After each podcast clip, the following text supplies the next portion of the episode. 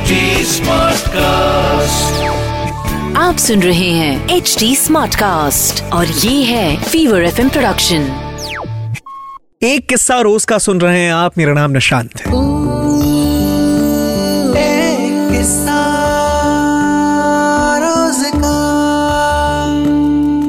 देखिए आमतौर पे मैं ये प्यार मोहब्बत वाले सवाल लेता नहीं हूँ। लेकिन अब चूँकि सवाल है तो जवाब तो देना होगा। सवाल है प्रत्यूष का। उम्र है 21 साल, उत्तर प्रदेश के रहने वाले हैं ये। और इनका ये कहना है, चूँकि नाम और उम्र के लिए मैंने इनसे परमिशन ली तो इन्होंने कहा कि आप ले सकते हैं। प्रत्यूष एक लड़की से प्यार करते हैं और सच्चा करते हैं। लेकिन वो लड़की थोड़ी दूसरे मिजाज की हैं, वो जवाब नहीं देती हैं। और कई बार ऐसा भी है कि वो बहुत झटक कर इनको हटा देती हैं कि तुम यार मुझसे बात मत करो, मुझे पसंद नहीं हो तुम।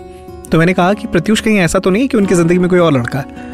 तो उन्होंने कहा, नहीं, मैं उसके लिए hundred and ten percent sure हूँ, ऐसा कोई लड़का है ही नहीं उसकी लाइफ में।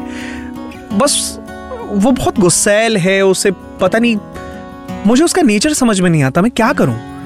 लेकिन मैं उसके बिना नहीं रह सकता, मुझे अपनी ज़िंदगी में वो चाहिए। मैंने कहा, देखो, ये तो फिर जिद है, चाहिए तो फिर गड़बड़ बात है, कोशिश कर सकते हो, अगर उसकी ज़िंदगी में कोई नहीं है, अगर है तो फिर ये कोशिश अभी बंद कर दो। उसने कहा, मैं आपसे सच बता रहा हूँ, उसकी ज़िंदगी में कोई नहीं है। मैं क्या करूँ? अब देखो यार, क्या करूँ? एक कहानी सुनोगे? मैं कहानी वाला आदमी हूँ यार। ज्ञानवान दिया नहीं जाता मुझसे। कहानी सुनो।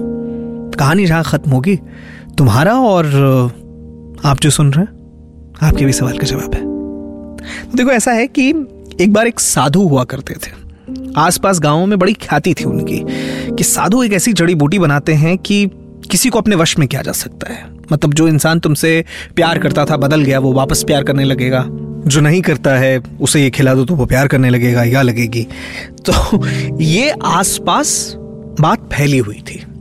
पर ये कोई, वो जादू टोना वश नहीं था। बाबा बहुत पहुँचे हुए इंसान थे।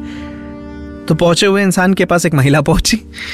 ये आई और इन्होंने कहा कि, बाबा, मैं बहुत परेशान हूँ, मेरा पति मुझसे प्यार नहीं करता है।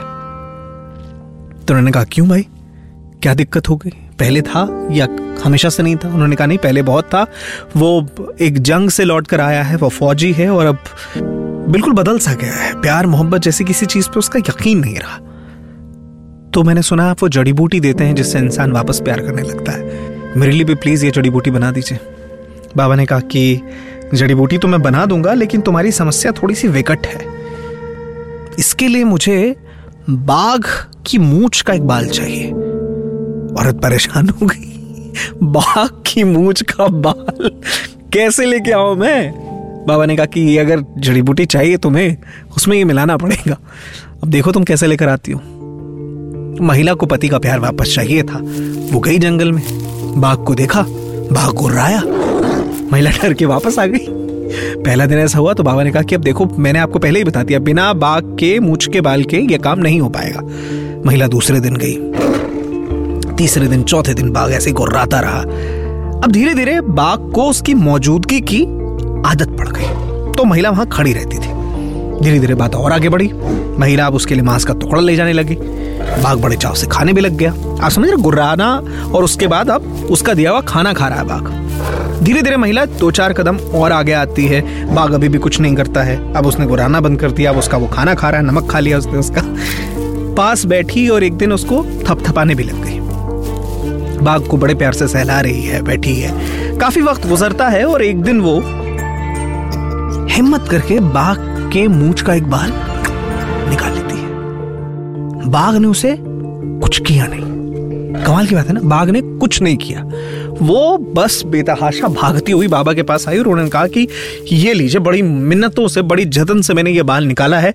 अब मेरी जड़ी बूटी बना दीजिए, मेरा पति मुझसे प्यार करने लगे, मुझे और कुछ नहीं चाहिए। बाबा ने वो बाल उठाया, पास में धधकती हुई अग्नि थी, उसमें डाल दिया। बाबा ने सारी मेहनत पे आग फेर दिया। अब महिला गुस्से से आग बबूला कि अरे बाबा, ये क्या किया? इतनी मुश्किल से मैं वो बाघ की मूछ का बाल लेकर आई हूँ, आपने जल्दी आग में डाल दिया। बाबा ने कहा हाँ इसकी ज़रूरत है नहीं। वो औरत कहती, लेकिन फिर जड़ी बूटी कैसे बनेगी? बाबा ने कहा, जड़ी बूटी तो बन गई, तुम्हारे अंदर। देखो, एक बाघ को जिसकी प्रवृत्ति है कि वो इंसानों को खाता है, तुम उसके पास बैठकर उसके मूछ का बाल निकाल कर लाई हो। फिर ये तो तुम्हारा पति है, इंसान है।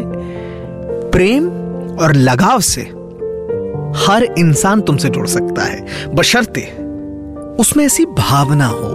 प्रत्युष, मैंने शुरुआत में तुमसे कहा था कि अगर उनकी ज़िंदगी में कोई और नहीं है, आप जगह बनाने की कोशिश कर सकते हैं, पर अगर कोई है और आप मुझसे झूठ कह रहे हैं तो फिर आप खुद समझदार हैं।